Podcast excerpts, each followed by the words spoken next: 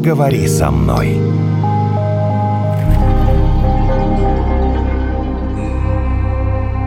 Не бывает некрасивых девушек, не бывает, я тебе говорю, ты мне веришь? А почему именно про девушек, а, а про мужчин нет? Некрасивые мужчины бывают, Наташа. Угу. А некрасивых девушек не бывает. Это в твоих глазах.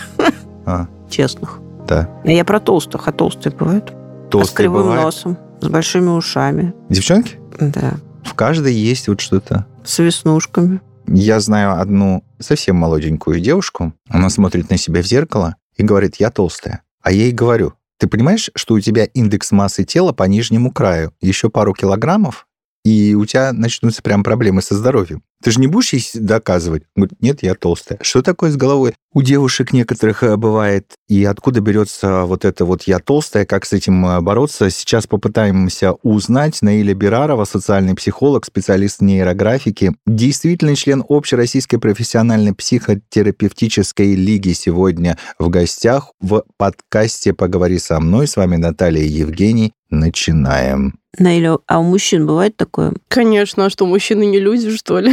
Они же, по-моему, не переживают из-за, Какое по крайней такое? мере, веса, нет? Или переживают? Ну, переживают, конечно, у них же тоже есть чувства, эмоции. Просто мужчины больше заточены на внешний мир, поэтому они это не так проявляют, как мы. А мы больше на своей внешности, на своих эмоциях, на внутренней составляющей. А что с этим делать-то? Если это напрягает, то работать над этим. Работать над этим в смысле сидеть на диетах или работать Ой, над собственным нет. восприятием Конечно. э, себя? Вообще все лишнее, оно не лишнее, оно нас чему-то учит. Даже если это токсичные люди, даже если это какая-то ситуация, это не лишнее, это то, что нас учит. Если воспринимать это как бонус в своей жизни, то, безусловно, у нас получится с этим поработать психологически в том числе. Я толстая. И дальше что делать? Ну, может быть, мне кажется, что я такая. А На Вот, самом деле... Вот. Нужно понимать причины, откуда это идет. Это идет из детства, потому что кто-то из родителей постоянно критиковал или постоянно говорил. А это могут быть не родители? Конечно, это может быть взрослый авторитетный человек, воспитатель, Мгм. либо в школе А то учитель. чуть что у нас все вешают на родителей. Ну, взрослая фигура из детства, Ага, скажем так, ага. которая потом в будущем перерастает в нашего внутреннего критика. Это тот человек, который внутри меня мне вещает, где я недостаточно хорош, где я сделал не так, или наоборот, где я сделал все хорошо. И вот это вот «я толстая» надо понимать первоисточник. Это мое восприятие себя, или это навязанный стереотип от общества, от других людей, или, может быть, действительно это правда, человек себе в этом признается, и тогда 50% решения проблемы уже у нас на руках. Признается в чем? Что ты толстая Что или да, в том, что... Что есть лишний вес, Есть конечно. лишний вес. Например, человек смотрит в зеркало и говорит, я толстая, и это действительно так, это адекватное восприятие себя. А что делать? Допустим, я средняя толстая, но я прихожу в магазин, захожу померить там джинсы, а там только S. И получается, что вот это вот, как вы сказали, общество, оно мне вот говорит, ты должен быть S, иначе ты не подойдешь под нужный размер, вот иди ищи Особенно себе... какой-нибудь модной марки. Да, иди ищи себе Иди другие на рынок. магазины. М? Ну или на рынок, а там нет такого всего красивого. Полностью согласна. Это такая чуть-чуть небольшая травля наших пампушечек, но с другой стороны, мы все принадлежим одной системе. Так не бывает, что у нас общество подстраивается абсолютно под всех. Есть, ну, нормы, которые навязывают нам модельеры, да, там 90-60-90, и что девушка и мужчина должны быть МС. Опять же, наша система тоже наш хороший, главный наш учитель, который учит приспосабливаться. Окей, ты пришла в магазин, увидела штанишки S, что мешает сходить в другой магазин? Там тоже S. Ну, неправда, Или можно XS. найти. Нет, ну, Потому можно что найти. L все закончились. А есть магазины, которые вообще не шьют дальше L, дальше M не шьют. Ну, есть способы, это не проблема. А это к чему? Ну, Что это продолжает вот эти комплексы развивать? Что вот ты так смотришь, думаешь, ну, я так средний, толстый, идешь в Мгм. магазин, а там одно S, S, S. Мне не нравится слово толстый. А какой? Как, Ну, как себе какой? понравится? Какой мягкий, обволакивающий. Я сдобный. Сдобный. Я булочка. Толстый плохое слово. Не знаю, какое-то оскорбительное оно. Пышка? Ну, Пончик? Меня муж так называет, пончик. Это очень оскорбительно, я А вам он скажу. не абьюзер случайно у вас? Нет, мне кажется, в семье я абьюзер. Но при этом он вас так называет. Понимаете, вот что, вот мы сейчас обсуждаем восприятие человека самого себя. То есть вот он смотрит в зеркало, что он видит в этом зеркале. Мы это сейчас обсуждаем. Мы это сейчас обсуждаем. Вот вы мне, пожалуйста, и объясните. Если ты, как вы сказали, 50% ты отдал, отдала себе отчет э, в том, Мгм. что ты Признал. признал.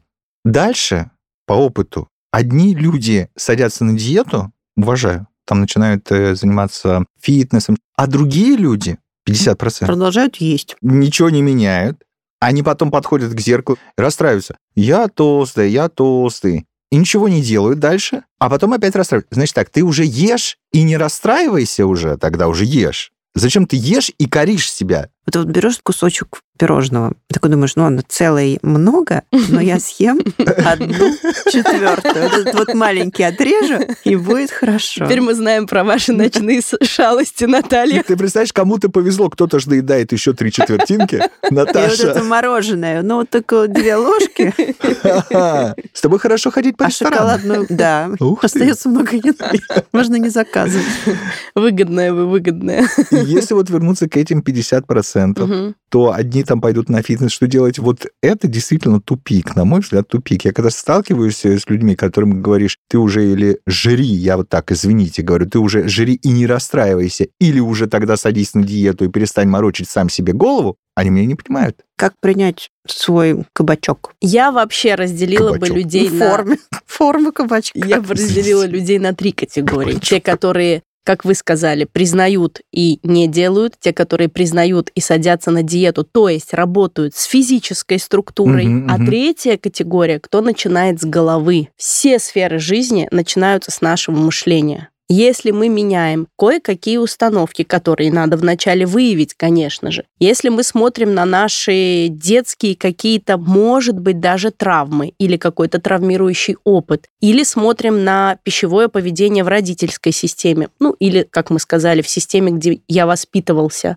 то оттуда может быть корень проблемы, оттуда. Если мы там это исчерпываем, сегодня нет смысла доедать и складировать это нищенское мышление, что если я сейчас впрок не поем, а вдруг я останусь голодным. В этом же есть очень глубокий смысл. И если человек в этот смысл не побоится углубиться, он может выявить эту первопричину, и тогда нет смысла быть пышечкой. Зачем? Когда сегодня еды просто более чем достаточно во всех магазинах. И даже если нет денег вообще, ну уж точно можно попитаться каким-то супчиком, яблочком или там кашей быстрого приготовления. То есть реально можно выжить. Нет смысла копить в теле. Это какая-то глубокая И вы мысль. Я- зависите Такая, тогда. да, и не, не- нет, просто непонятно, откуда это берется. Возможно, это что-то вообще на генетическом уровне. Конечно. такое. Вот новые русские фильмы. Это «Праведник», это «Нюнсберг» и это «Сердце Пармы». Все наши российские режиссеры. Там везде тема голода. Мгм. И там везде показаны военные времена. И там везде показан вот этот первоисточник, что наши предки, вот я сейчас говорю, у меня прям мурашки, потому что тело помнит, тело знает на клеточном уровне, у нас есть эта наследственная память. Наши предки жили, выживали за еду. У них смысл жизни был в еде, потому что они жили, лишь бы от голода и от холода не уйти из жизни. И сегодня у нас нет этой проблемы, но в позвоночнике хранится вот этот геном, генетическая память, и тело помнит и воздает нам вот эти программы оттуда из прошлого. Человек, не осознавая, имеет переплетение с предками, переплетение с прошлыми историями. И он это воссоздает. Да, мы эти времена, слава богу, не встретили, но клетки помнят, ДНК имеет память. Вот понимаете, а человек идет на диету, идет на жесткий спорт, спор с телом, и он против себя идет, против своей системы. Он работает со следствием, а корень-то проблемы остался, то есть первопричина как была, она так и есть. Соответственно, он на какое-то время похудел, не удержал, вернулся обратно, не дай бог еще и с откатом. То А есть говорят, что плюс. каждый раз откат происходит. Вот и Мгм. все. Вообще есть, знаете, такая очень хорошая техника, когда человек выходит есть за едой только тогда, когда он голодный. Он не наполняет холодильник, а он идет есть только тогда, когда реально он хочет есть. И тогда ему будет лень каждый раз ходить по, скажем так, по прихоти. И он ходит исключительно по голоду. Мгм. Но Можно еще начать себе готовить. Потому А, что вот ты это удивила сейчас меня вот по этому по- процесс идет. Готовить. И Ну- готовить я точно не буду. Вот сейчас удивило меня, конечно, вот это вот. э, Мы так э, с женой регулярно делаем, особенно когда выходные. Ну, какой дурак пойдет-то в магазин? Лень же. Вот, Целых 100 метров вот, пройти надо. вот, ну, это ж, вот, вот, представляешь? вот. А сейчас есть доставка. Но я не говорю никому. Ой, доставка развращает Но- капец. Но, я не просто. говорю. Я говорю, ой, доставка, это так сложно, не надо. кроме еды, вот все-таки, ну ладно, ты толстый, я толстая, мы толстые и так далее. А какие еще есть такие же идеи фикс? которые нам мешают жить. Ну, например, что я не выйду замуж, потому что я либо слишком худая, либо слишком полная. Угу. Или мужчина, который думает, что он не привлекательный из-за своей внешности. Смотрите, я вам расскажу из собственного опыта. У меня есть один знакомый. Я думал, ты про себя Мои расскажешь. Три... Что про меня ничего не интересного? У меня есть знакомый... Как ты из гадкого утенка превратился в прекрасного Нет, лебедя. это тоже никому не интересно. Он превратился в прекрасного лебедя к 30, к 50 опять превратился в утенка. Знаешь что? Это вот один из моих э, знакомых. Он вот реально вот такой вот. Колобок. Колобок. Вот О, просто. еще одно, кстати, прозвище. Вот он вот такой вот прям, да? У него девушек одна за другой, одна за другой, одна за другой. Ну, у него все время какие-то там проблемы, любовь, морковь, с этой роман, траля. А есть один такой худой, стройный, красивый. Насчет накачанный не знаю, ну, стройный точно. Что-то у меня с женщинами не клеится никак. Ну вот никак не получается. Ну что-то никак не могу познакомиться. Ну что-то никому я не нужен. И я в таком думаю, подожди, этот колобок только и делает, что катается от одной к другой. Ничего человека не парит. Он толстый, как я не знаю. Вы, Евгений, говорите про энергетику, про внутреннюю харизму, про очарование, про то биополе, которое человек источает, про его внутреннее солнце, которым он зажигает. Это не зависит от внешности. Это зависит от его убедительности, от его позиционирования, от самопрезентации. Мы сейчас просто говорим исключительно про лишний вес или недобор да, в весе. Но если говорить про знакомство, допустим, с женщинами, у него же может быть куча травм то же время, как, например, у, У него будет или у у худенького, конечно, и в то же время у него может быть куча денег, и при этом может не состояться личная жизнь. А может, он просто так в себя влюблен, что ему вот некому числе. смотреть на Нет, ну а он же переживает, что у него не Он же не складывается. показывает, он же не может э, с кем-то, он такой думает, ну они сами должны ко мне падать А, ко мне. не, может, я не знаю. Просто меня так это удивило. Один страшненький толстый, а второй красивый, Ко мне высокий, на, худой. на встречи групповые приходят очень красивые девушки модельной внешности, которые не могут построить отношения. Не могут. Почему? И не потому, что у них там какие-то запросы, знаете, я хочу к президенту. Нет, а потому что есть очень много составляющих внутри, которые им не позволяют быть открытыми, может быть, даже быть веселыми, интересными. Они очень такие понурые. А какие? Что их сдерживает? Ну, например, отношения с мамой. Когда человек отвернут от своего будущего в прошлое, и для него важнее предъявлять претензии маме, чем посмотреть на свою собственную жизнь. То есть, по факту, человек не живет своей жизнью, потому что она для мамы лучший муж психологически, чем был мамин муж. И она все время конкурирует. Ей не до будущего. Она не смотрит туда. Она смотрит все время назад, в прошлое. Мгм. Да, это мешает и блокирует. У нашего, например, героя может быть история про отношения с папой. Мы не знаем же. То есть там всегда есть отходные назад. То есть почему? Что с тобой не так? Видите, вы сразу начинаете решать проблему. А я вам говорю всего лишь про лишний вес, что лишний вес не показатель успешности человека, мужчины в... Ну или Конечно. просто внешность. Конечно. Ну или внешность, да, да. Ну, мы же говорим про затыки в голове, что, возможно, Наталья спросила, что еще может быть, да, А, помимо я мгм, толстая. И мы сказали о том, что, возможно, это мешает построению личных отношений. Ну, как вариант. Мгм, мгм. Или там устройство на работу классную. Может, я там не соответствую, меня не возьмут. Если ты хочешь найти, не ты лично, вообще, если человек хочет найти в себе изъян, он его найдет. Конечно. Это у нас профессиональное качество. Чё? Вот это же боль. Человек смотрит в зеркало, ему неприятно. Для работы с болью, в первую очередь, это действительно надо в себе принять. Вот я такой. Согласиться с этим. Да, я такой, ну я и кому признаю. будет легче от этого? Будет легче, когда я смотрю и не вру себе, смотрю в свою проблему и не вру себе. И говорю, действительно, у меня плюс 10 килограмм. Я в это смотрю. Дальше я принимаю решение. Как вы клево сказали в самом начале, либо я с этим работаю, либо я также веду образ жизни такой же и не ною. Но после того, как я принял, я могу что-то с этим сделать. Либо пойти в фитнес-клуб и сесть на диету. У меня есть выбор, в смысле, Да, да? то есть дальше А до могу- этого выбора нет. Да, до этого пока ты не признаешь, конечно. То есть ты сам себе врешь, нечестен с собой, не принимаешь в себе то, что тебя не устраивает окончательно. Я читал об одной модели, как и все мы, она была таким человеком, которому что-то в себе постоянно не нравилось. И вот она сделала операцию сначала ринопластику.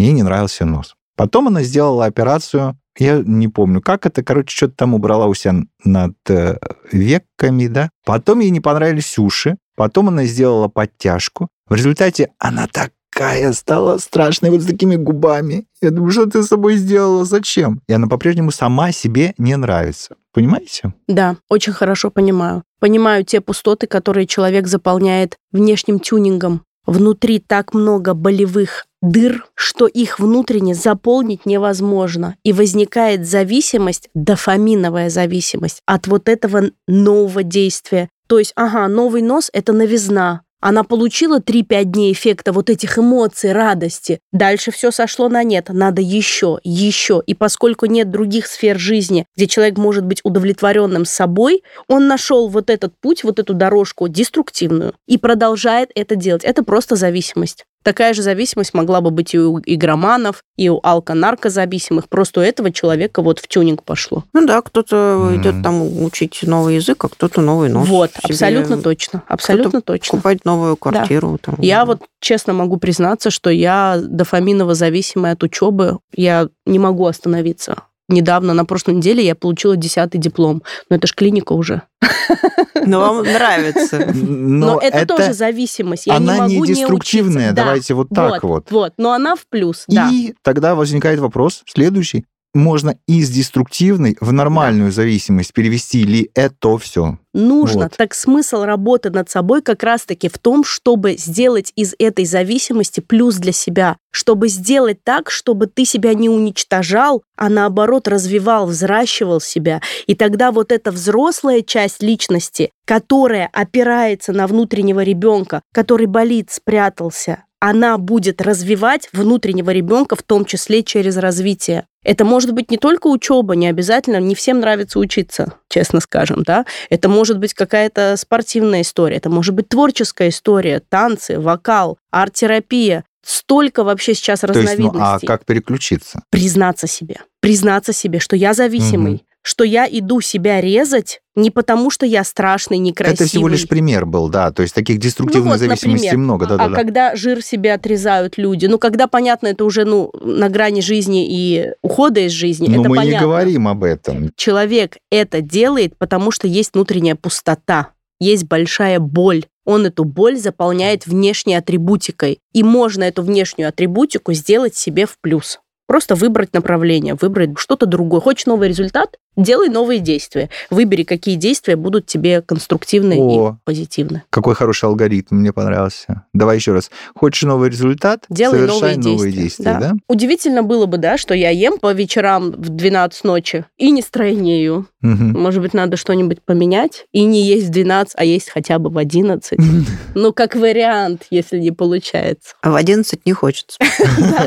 Ну, кстати, многие сейчас нутрициологи говорят о том, что нужно есть тогда, когда просит организм, просто небольшими порциями. Но опять же, это тоже работа с физикой. Мы же больше про мышление говорим, про психику. Можно ли намекать э, близким людям, даже более того, партнерам, о том, что их вес изменился, и они уже недостаточно хороши для продолжения отношений? Ничего себе, болезненная тема. Я не Господь Бог, чтобы говорить, можно или нельзя, но я бы не рекомендовала. Потому что это нарушение личных границ. Это причиняет боль другому человеку. И неужели партнер думает, что его сопутствующий, глядя в зеркало, не видит, что у него складочки А ему появились? всё равно. Окей? А если это приятель? Приятелю вот вообще недопустимо. Когда не просят, не лезь. А просят, подумай, надо ли оно тебе. Я вот думаю, зачем я Евгению советовала пойти в спортзал? Мне теперь стыдно. Понимаете, это вторжение в чужую реальность. То есть А, я разрешаю, я разрешаю тебе, вторгайся, дорогая. Я заставляла его на турникете подтягиваться. Да, ну, ну, помогло? ну, видишь, М-м. М, видишь, не очень. Опять такой пример в точку. Заставляла. Говорил, Жень, иди в спортзал. Но поскольку у нас отношения приятельско-дружеские, вот вы говорите, ни в коем случае нельзя приятелю говорить. Ну, я ходил, повисел там чуть-чуть. Понимаешь, да? То есть это не стало для я меня чем-то болезненным. Что понимаешь? это было больше нужно для меня, Да, чем для А тебя. тебе Абсолютно зачем? точно. А тебе зачем? Ну, что я Что тебе? кого-то стараюсь сделать лучше. А, знаешь, вот оно что. Значит, я тоже Я хороший. думаю, у тебя были виды на меня. Ты меня сейчас расстроила. Вот прям вот можно было не признаваться в этом, Наташа? Вот сейчас вот было У плохо. меня виды только на Сашу. Сейчас А мы он- что-то Саша. интересное узнаем. А Вы можете это как-то после записи порешать, а не во время, да? Извините, Наиля. Извините, Вы прям вот, вот сейчас было просто... Я люблю вас. Это взаимно, да. А у тебя Женя есть какие-то вообще есть недостатки, которые ты сам признаешь? Я вот не могу Я себе очень представить. много недостатков, которые я сам признаю. Почему-то они для меня не являются такими болезненными, как и для людей, с которыми я иногда разговариваю. То есть там, ну, когда человек, ну, реально, взрослый мужик там за 40 сидит и переживает о том, что у него небольшой лишний вес, и он больше не нравится 25-летним девушкам. Так я тебе говорю, ты не нравишься не потому, что у тебя лишний вес, потому что тебе 45, дорогой, понимаешь? Может, Но просто он мне потому, не что денег верит. у него мало. А это вообще про деньги даже я Потому стараюсь... что если вот это самая 45, болезненная тема, дорогая, а он понимаешь? хочет 20-летних, то точно тут про деньги история, а не про вес. Это не Это говорите. жестко, да? Ну, Бедность ну, не порог. Если есть, 45-летний понимаешь? хочет соратницу, здесь история про душевный контакт. А если 45-летний хочет 20-летнюю, то здесь история про товарно-рыночные отношения. Простите. Так а что вы передо мной это просите? Я Это- перед ним. А, перед ним? Ну вот, Не, вдруг пусть- он будет слушать пусть и расстроится. Э, Такие. Ну, просто Наташа спросила, есть ли. Ну, я признаю, есть и есть, если я отдаю отчет, что вот такие-то они есть. Другое дело, что мне не очень понятно, когда моя родственница говорит своему мужу, ты стал толстый и перестал мне нравиться, а я это слышу, и я такой думаю, ну ты уже что ли или не говори, Да, или повернись и уйди. или Да. уже найди себе Да, кого-то другого. точно, ну, да, то есть, да. вот. Может, она его так стимулирует? Э, Знаешь, э, до одного места такие стимуляции, я тебе скажу. В результате у них а скандал. Травит. Скандал, и причем при мне. Зачем? Еще и при мне, фу. Ну так, чтобы мотивации побольше было. Чтобы Ну, убедительнее. Ну, неприятно. Ну, вообще. В ее глазах ты худой, высокий блондин. Особенно блондин. Голубоглазый. Да-да-да. Когда человек делает замечание другому с попыткой причинить добро, это всегда про мою потребность контролировать, быть круче. То есть, если я тебе советую, значит, я лучше в А этом знаешь, как это вопросе. распространенная история? Это я просто рассказал про девушку, а когда мужики, отвратительные мужики, вот так вот, что-то ты стала полновато, тебе Женщинам надо говорят? похудеть. Да женам А, говорят. женам? Да ужас вообще. Кошмар. Ну, я думаю, ты думаешь вообще башкой своей, нет? Ну, единственный ответ на вопрос жены мужу, тебе не кажется, что я поправилась? Он может быть только один. Нет. Ну, или у них много детей. И это тоже нормальный природный процесс. Ну, это уже отдельная история. Но здесь опять история про то, Ты что, опять это, беременна? Да. это не истинная потребность души человека. То есть, когда я говорю тебе похудей, ты это не хочешь. Это не твоя потребность. Тебе Кто, кто, кто? Я норм. сейчас запутался еще раз. Вот когда я говорю вам, Евгений, Да. вот как-то мне что-то кажется, что вам схуднуть надо. Ага, ага. Вам же не важно, вам параллельно. А мне важно самоутвердиться. Вот я такая взрослая тетенька, вот такому важному Евгению сделала замечание. Так. Я круче. И даже если вы идете это делать, вы это делаете не из истинной потребности души. У вас это отклик не вызывает. Это не ваше истинное желание. Вы не хотите похудеть. Это я вам сказала, и вы внутри себя что-то подумали. Я как внутренний критик ваш выступаю, понимаете? Если бы я вам это сказала, вы бы даже и не задумались. Живете себе и кайфуете. Так что, худеть или нет? Я никак не Нет. могу разобраться. Как? Насильно нет. Зачем? Что это за навязанный стереотип худеть? Почему? Если человеку кайфово. У нас вообще сейчас, кстати, бодипозитив. Хочешь худей, не хочешь не Конечно, худей. Главное, чувствуй себя адекватным. Конечно, человеком. абсолютно. То же самое, child-free или нет, это личное дело каждого. Мы не можем это навязывать, понимаете? Это, ну как, это... Сейчас набегут. Да-да-да. Это знаете, как я всегда говорю, я child-free, у меня трое детей, я все, я больше нет. В смысле? Ну как бы, понимаете? То есть это мое, это мое пространство, мой храм. Если я подойду к тебе и скажу, похудеть бы тебе, как правильно ответить? Ну, Иди на- Прекрасно. Это нельзя. Честно вам сказать, что я бы сказала, что мне это не очень приятно слышать. Вы уже сказали, Да. как вы сказали. Хорошо. Давайте на этом поставим Уже можно закончить. многоточие. Мы благодарим. У нас в гостях сегодня была Наиля Бирарова, социальный психолог, специалист нейрографики, действительный член Общероссийской профессиональной психотерапевтической лиги. Поговори со мной.